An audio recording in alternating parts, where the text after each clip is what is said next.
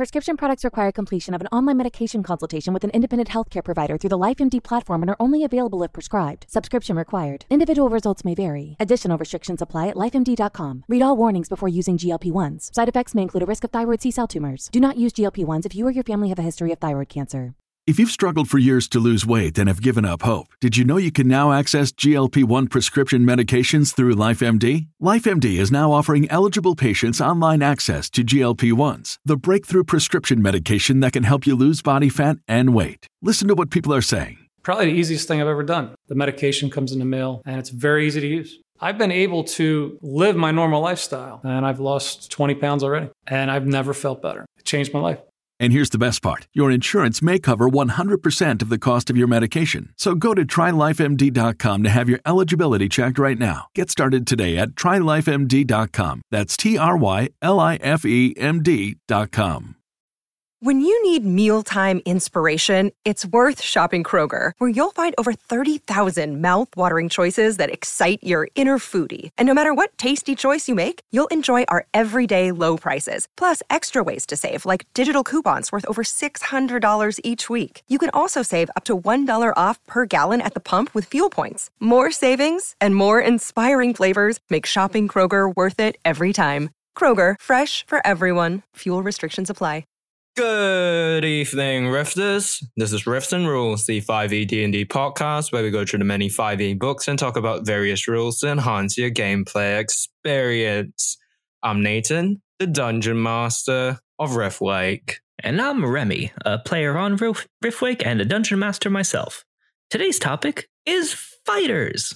So fighters truly are one of the iconic classes, whether it is, you know, the fully armored knight or whether it's the you know dual wielding type there's a lot of ways to have a fighter but it is truly like the first class that you generally talk about. Like the if you think about games that just have classes in general like there's even at the most basic level there's usually a triangle of fighter wizard and rogue. And fighter is just iconic. It is part of the core of the game. Just the guy with the sword and shield or a big weapon, whatever.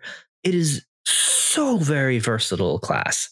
It does have the stereotype for being the simplest class, and an argument could be made in that direction. But it is a very important class.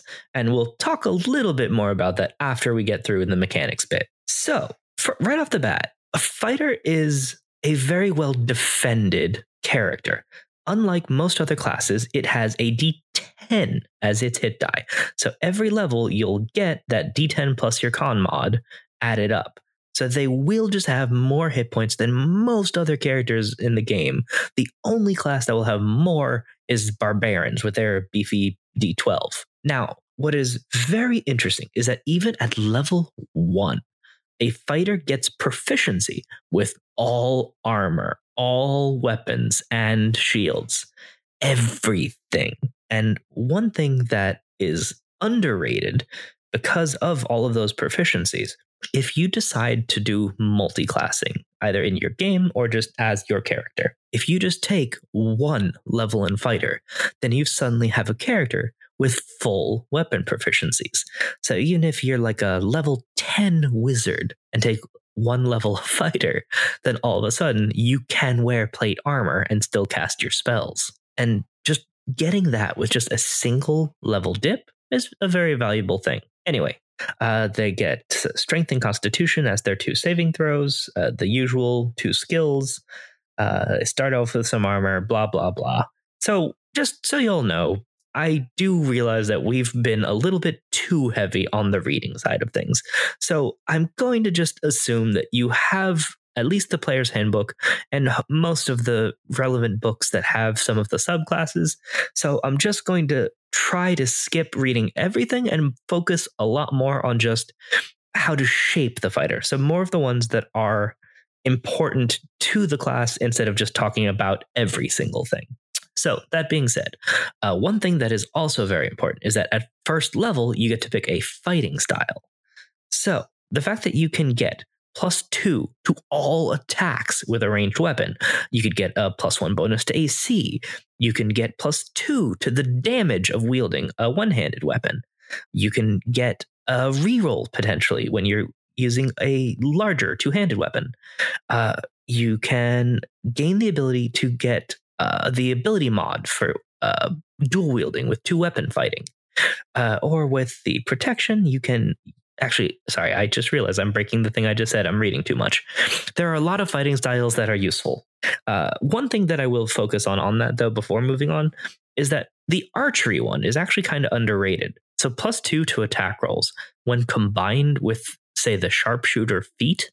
So that is one just like the great weapon master that I use as Morris, in that you can choose to take negative five to an attack roll to get a plus 10 to the damage if you do hit. So getting that plus two to all of your ranged attack rolls make just regular fighters actually very well suited to archery and not just the typical melee combatant.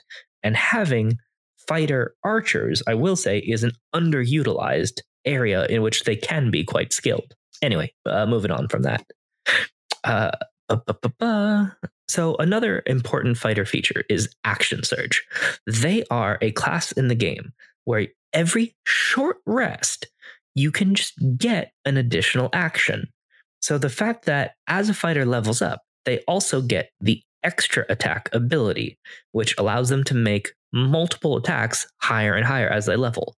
And then even at max level, when a fighter gets to level 20, they get the ability to attack four times with every attack action making them one of the classes with the highest rate of attacks in the game.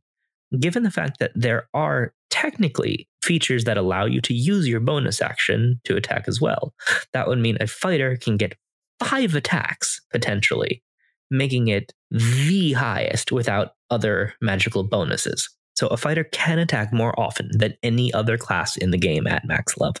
And the reason I uh, skipped ahead to that when I originally started talking about Action Surge is because Action Surge gives you another action. Fighters get multiple attacks per action. So if you have like a high ish level fighter, let's say level 12, then at that point they have three attacks per action. So then if they choose to use Action Surge, they would have six attacks in one turn. And that amount of potential damage output cannot be understated. It is a very, very powerful ability. And the fact that they get that back with a short rest, meaning every fight, they can just do an attack spam, or it could also be used just because you have that action, you don't have to use that extra action to attack. You could use it to run away. You could use it to disengage if a situation is turning bad for yourself or the party. Just having an extra action in a turn when you need it is a very versatile, powerful ability. All right. So then when a fighter gets to third level is when they get to pick their martial archetype, so their subclass. And the relevant subclasses in this case so we've got, actually, I'll just, instead of going alphabetically, let's actually go by source so that people know where to actually find these things. So from the player's handbook, we've got the Battle Master, the Champion, and the Eldritch Knight. From the Xanathar's Guide to Everything, we have the Arcane Archer, the Cavalier, and the Samurai. And then from the Sword Coast's Adventurer's Guide, there's the Purple Dragon Knight. So I'm going to, again, uh, skip over those until we actually get through all the fighter core abilities. So, uh, one very important difference of the fighter than every other class most characters get the ability score improvement feature where they get to either boost their ability scores or get a feat at certain levels. Fighters, however, get them more often than any other class, meaning that you can have a fighter with either higher ability scores or more feats than any other class in the game. So I've talked before about how the Great Weapon Master feat is good for melee damage. The Sharpshooter feat is very good for range damage. Or you could do something like the Toughness feat for extra hit points. There are a lot of very powerful feats in the game. So a fighter is able to pick either ability score or feat at levels four, six, eight, 12, 14, 16, and 19. Seven. Seven times they get to pick from it compared to four for most classes. Or maybe five. I think I just misspoke. Anyway, the point being, they get seven, which is more than anybody else. So, given the fact that you can get two points to your ability scores, that means that you can potentially boost some combination of your ability scores by 14 points potentially. So you can very easily have 20 strength, 20 constitution, or you could either have t- even 20 dexterity as well, or instead of if you're going for a ranged attack fighter, or you could just get, you know, up to 18 and then just take a bunch of feats through the game to just give your character more utility. So the fact that you get that flexibility unequaled by any other character is another trait that I really do feel to just be underestimated and underappreciated with how very powerful feats can be. Anyway, uh, so I've already talked about extra attack, and I just feel that that does bear repeating. Four attacks, every single attack action once they get to max level. So if you do combine that with the Great Weapon Master feat, then that would mean that a fighter with even discounting any magic weapons can easily do 50, 60 damage on a turn reliably using no consumable resources. So the sheer damage that a high level fighter can output truly is underestimated in 5th edition. Although, to be fair, there actually was a recent study that does tell about how high level games are much less common in 5th edition. But even at a low level, if you've got a level 5 fighter, then they get two attacks. So the fact that you can put, you know, with Great Weapon Master, a plus 10 plus 10 plus your normal damage, so you could very easily do 30 damage reliably, which is what Morris does and is a lot of fun. Anyway, uh, moving on from that. Uh, okay, the only other full fighter feature is Indomitable, which allows you to re-roll a failed saving throw, and you get to re-roll a couple of them as you get higher in level, which is a very useful thing because saving throws are one area in which the fighter isn't great because it's strength and con. That would mean pretty much, well, not all magic, but most magic is pretty effective against fighters. They're not good in dexterity saving throws, they're not good at wisdom or charisma saving throws. So that is a fighter's weakness. So even if you have a full plate, you know, shield, magic items even, even if you've got, you know, a 22 AC fighter, if they just fail a fireball's dex saving throw, that really isn't going to help them a whole lot. Anyway, all right. So now diving into the subclasses, I'm honestly just going to skip over most of them because I have realized that I have a problem of just reading all of the things. I know, and I'm sorry for that. I'm just going to dive into the general uses of the classes. Uh, so, uh, Battlemaster first up, going with the player's handbook ones. Battlemaster is another actually that I do feel to be underappreciated. It gives you dice that you can roll to add damage and effects to whatever attacks you make. And you get to pick exactly what maneuvers are from a pretty extensive list to either give you more range as well as the damage, to potentially parry attacks against you, to get to use your reaction to make attacks with a riposte, which is another very underappreciated one. And you can push, you can disarm. There are a lot of maneuvers that the Battlemaster has that are incredibly valuable.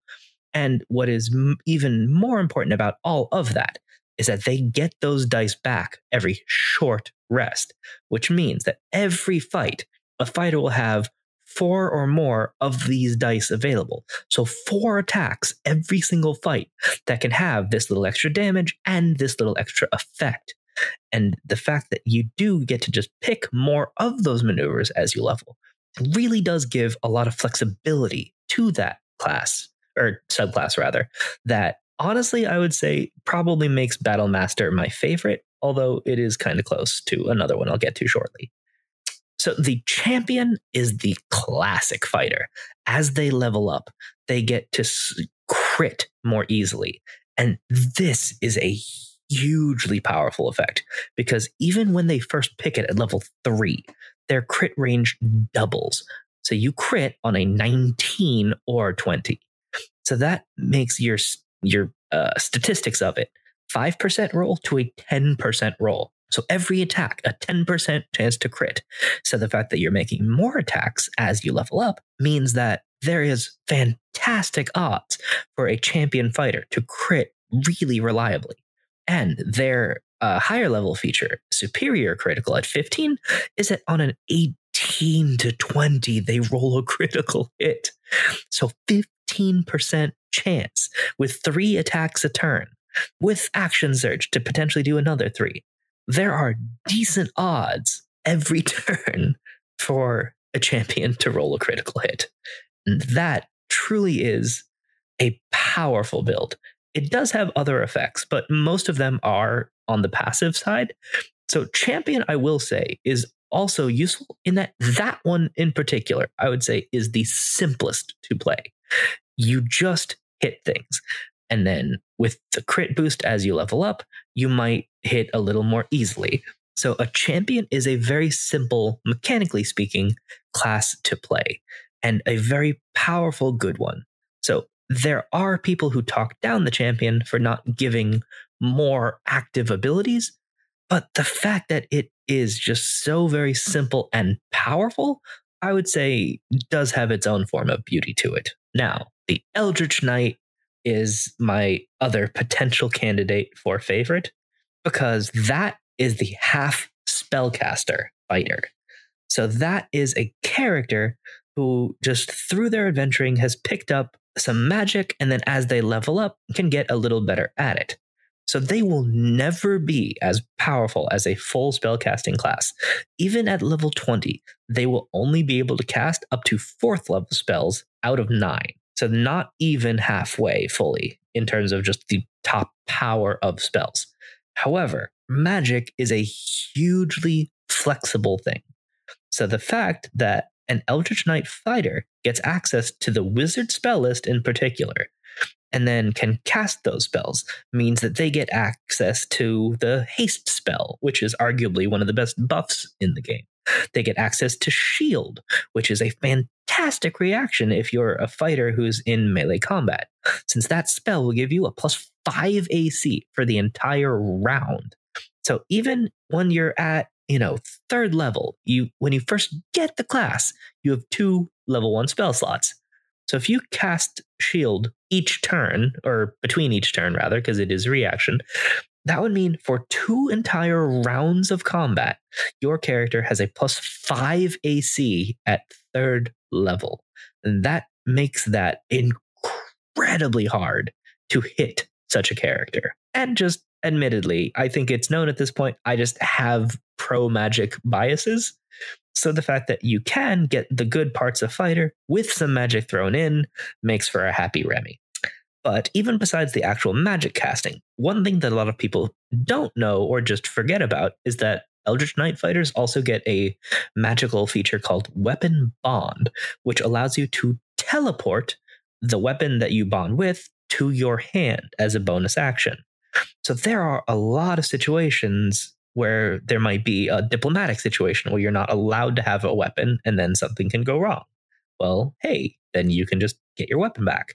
Or just generally, it's usually for less nice things that that tends to be useful. But it could also be said, like, if you get, you know, sent to jail unjustly, then if you can, you know, summon a you know, hammer or a war pick as your weapon in particular, well, that could be very useful in such a situation then as they level up, they basically just get abilities that allows them to mix their melee abilities with their spellcasting ability. So the Eldritch Knight Fighter is a lot of fun. Although having just described them both, I will honestly say I think I might give Battlemaster the edge as my favorite just because of the fact that it does have a lot of style and flexibility to it, which I appreciate. Anyway, uh, where was I? Arcane Archer. Okay, this is one of the few cases where I will admit to I have a negative bias against this one.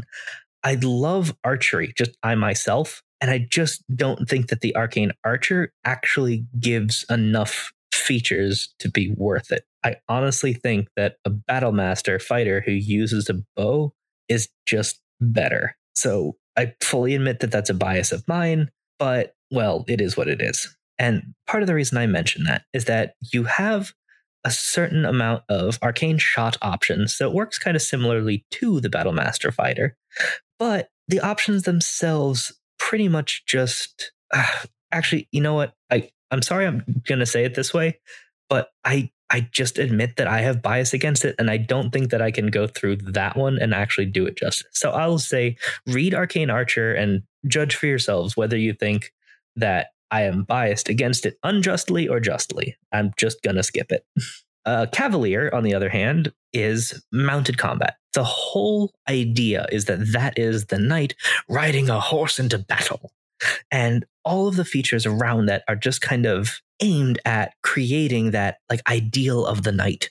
You get an extra skill in either animal handling, history, insight, performance, or persuasion, and a language as well. So it just is to make you more worldly. And uh, all of the classes kind of just geared to that. So if you want to play like the knight in shining armor, then the cavalier is a good class to that. It makes it better for you to you know, be on a horse. It gives you that extra skill in language. You get some other abilities as a reaction. You get a mark to try to get people to focus on you for attacking. So it gives you that kind of uh, tanky side of abilities.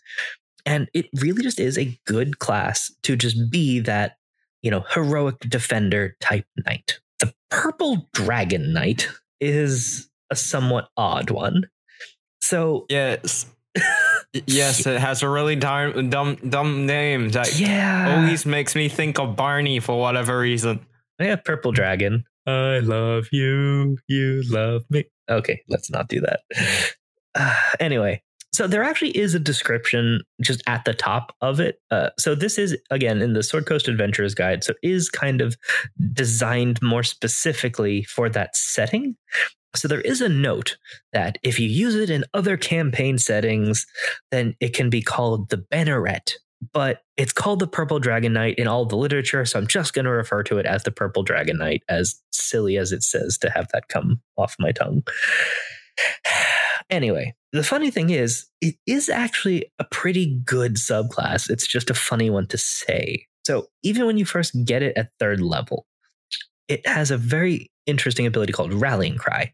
So fighters, uh, actually, I realized I skipped over this one by accident. So they have a feature called Second Wind that once per short rest, you can heal yourself for 1d10 plus your fighter level. So what Rallying Cry does is to boost that so that when you use the feature, you can also choose up to three creatures within 60 feet of you that are allied with you, and they get hit points equal to your fighter level. So the fact that this gives a short rest, recharging, heal ability to a fighter. It's not a huge heal, admittedly, the fact that it is only equal to your fighter level. So even if you are, you know, level seven or so, then seven hit points is not a huge amount. However, if you have two allies unconscious, that seven hit points each can be game saving. So just if the cleric goes down, have a backup heal is a very valuable ability. Anyway, uh, moving on from that, uh, Royal Envoy at seventh level, uh, they get to oh that's cool. They actually get an expertise type feature, so they get double their proficiency bonus when uh, persu- when using persuasion. So that is to kind of simplify that more courtly, you know, polite style of knight. So the fact that you get a fighter who usually has charisma as their dump stat, this build is encouraged to give them more charisma as a secondary stat to have that kind of charming courtly persona. And that's nice. Anyway, yeah. So they have, yeah. So basically, again, the Purple Dragon Knight is just designed to just kind of be that knight in shining armor. And that is a good, I could have phrased that all better. I'm sorry. Anyway, last one up the Samurai. So this is another one that gives you an additional skill or language when you first pick it. However, they also get another feature at third level called Fighting Spirit, which as a bonus action, you can give yourself advantage until the end of the current turn. When you do so, you also gain temporary hit points that scale as your level. However, you can only use that three times per long rest. So most fighter features do recharge on a short rest, and this is one that unfortunately is only per long rest. However, three times means three turns during the day where you just have advantage. So, again, considering that a fighter has so many attacks per turn, the fact that you can have, you know, two or three or even eventually four attacks with advantage and then more if you action surge is a pretty powerful one. So, yeah, just the samurai also is just kind of what it says on the tin. The abilities are geared at making you that more polite samurai type. You also get some persuasion abilities. You also just get that uh, fighting spirit, which is that thing that gives you the advantage more often. Uh, you can learn to trade accuracy for swift strikes once you get to level 15, which is that you can give up advantage to make an additional attack, which is, again, quite powerful. More attacks equals good. Anyway, so that is all of the mechanics of the fighter. And I rushed through this more than I usually do because I want to talk more about how to use fighters in the world. So, that being said, Nathan, what makes a fighter different from a guard? So, a fighter compared to a guard would be like comparing, like, okay, typically when you have a army or like like basically a guard of sorts right? If there's anyone that would be considered like okay who is the best person among us? Like say like somebody who has been singled out as an ace among the fellows typically that's what you would be considering like the prodigy that kind of stuff. Somebody who is skilled above all others that's what the fighter would be compared to the guard because guards are just normal people. The fighter is better, is stronger, is faster, is smarter. Yeah. So I do think that fighters are a very good illustration in world of what makes a leveled character so different than the typical people around them. So the fact that a guard generally will have two hit dice, I think, and they'll just have, you know, a handful of weapons, some armor, and that's it. The fact that a fighter, on the other hand, has proficiency with every weapon and every armor just shows that they are a cut above the rest. So even a low level fighter is massively better trained than most other melee fighters around them. And that's actually part of why I like the Battle Master so much, is because that is a beautiful illustration of the skill of a fighter. So even okay, there's a typical thing that's done for D&D, which is that what level is like this movie character or TV show character? You know, like what level would Dumbledore be? What level would Gandalf be? What level is Aragorn? And just to kind of get an idea of what makes a fighter so powerful, Jaime Lannister in Game of Thrones is said to be a really good swordsman. However, that is in comparison to just a bunch of people that just had a sword in hand and they're just told go fight. So Jaime Lannister is a very good fighter, but in D&D terms, I don't think that I would put him past like level 3 or so. He's a bit better than average. He can reliably beat most common people on the street. But if you just have, you know, three guys against him, it's probably not going to go so well for him. So the action economy in D&D, I've ranted a lot about how powerful that fact is. So the fact that just seeing a level 3 fighter in Game of Thrones by using that example and just seeing how much better he is than the average person hopefully can help illustrate just how powerful a proper fighter is in the world. And so once you get into higher and higher levels as time goes by, a fighter really does just become superhuman in terms of speed and power and durability. And they are an archetype for a reason. Fighters are awesome. Thanks for listening to this episode of Rifts and Rules. Please leave us a review and give us five stars on iTunes. Also, support us on Patreon at patreon.com slash riftwake Stars as low as a dollar, and even that much really helps us out. Supporters Supporters get benefits such as behind the scenes content, early access to episodes, access to the Patreon Discord where you'll be able to chat with the cast, and even a shout out on the show. Find us on social media on Twitter at Riftwake Podcast, on Facebook as Riftwake, and on Reddit on the subreddit r slash Riftwake Podcast. And now send us an email, riftsandrules at gmail.com. That's rifts and rules at gmail.com. Thanks for listening. Bye. When you need mealtime inspiration, it's worth shopping Kroger, where you'll find over 30,000 mouthwatering choices that excite your inner foodie. And no matter what tasty choice you make, you'll enjoy our everyday low prices, plus extra ways to save, like digital coupons worth over $600 each week. You can also save up to $1 off per gallon at the pump with fuel points. More savings and more inspiring flavors make shopping Kroger worth it every time. Kroger, fresh for everyone. Fuel restrictions apply.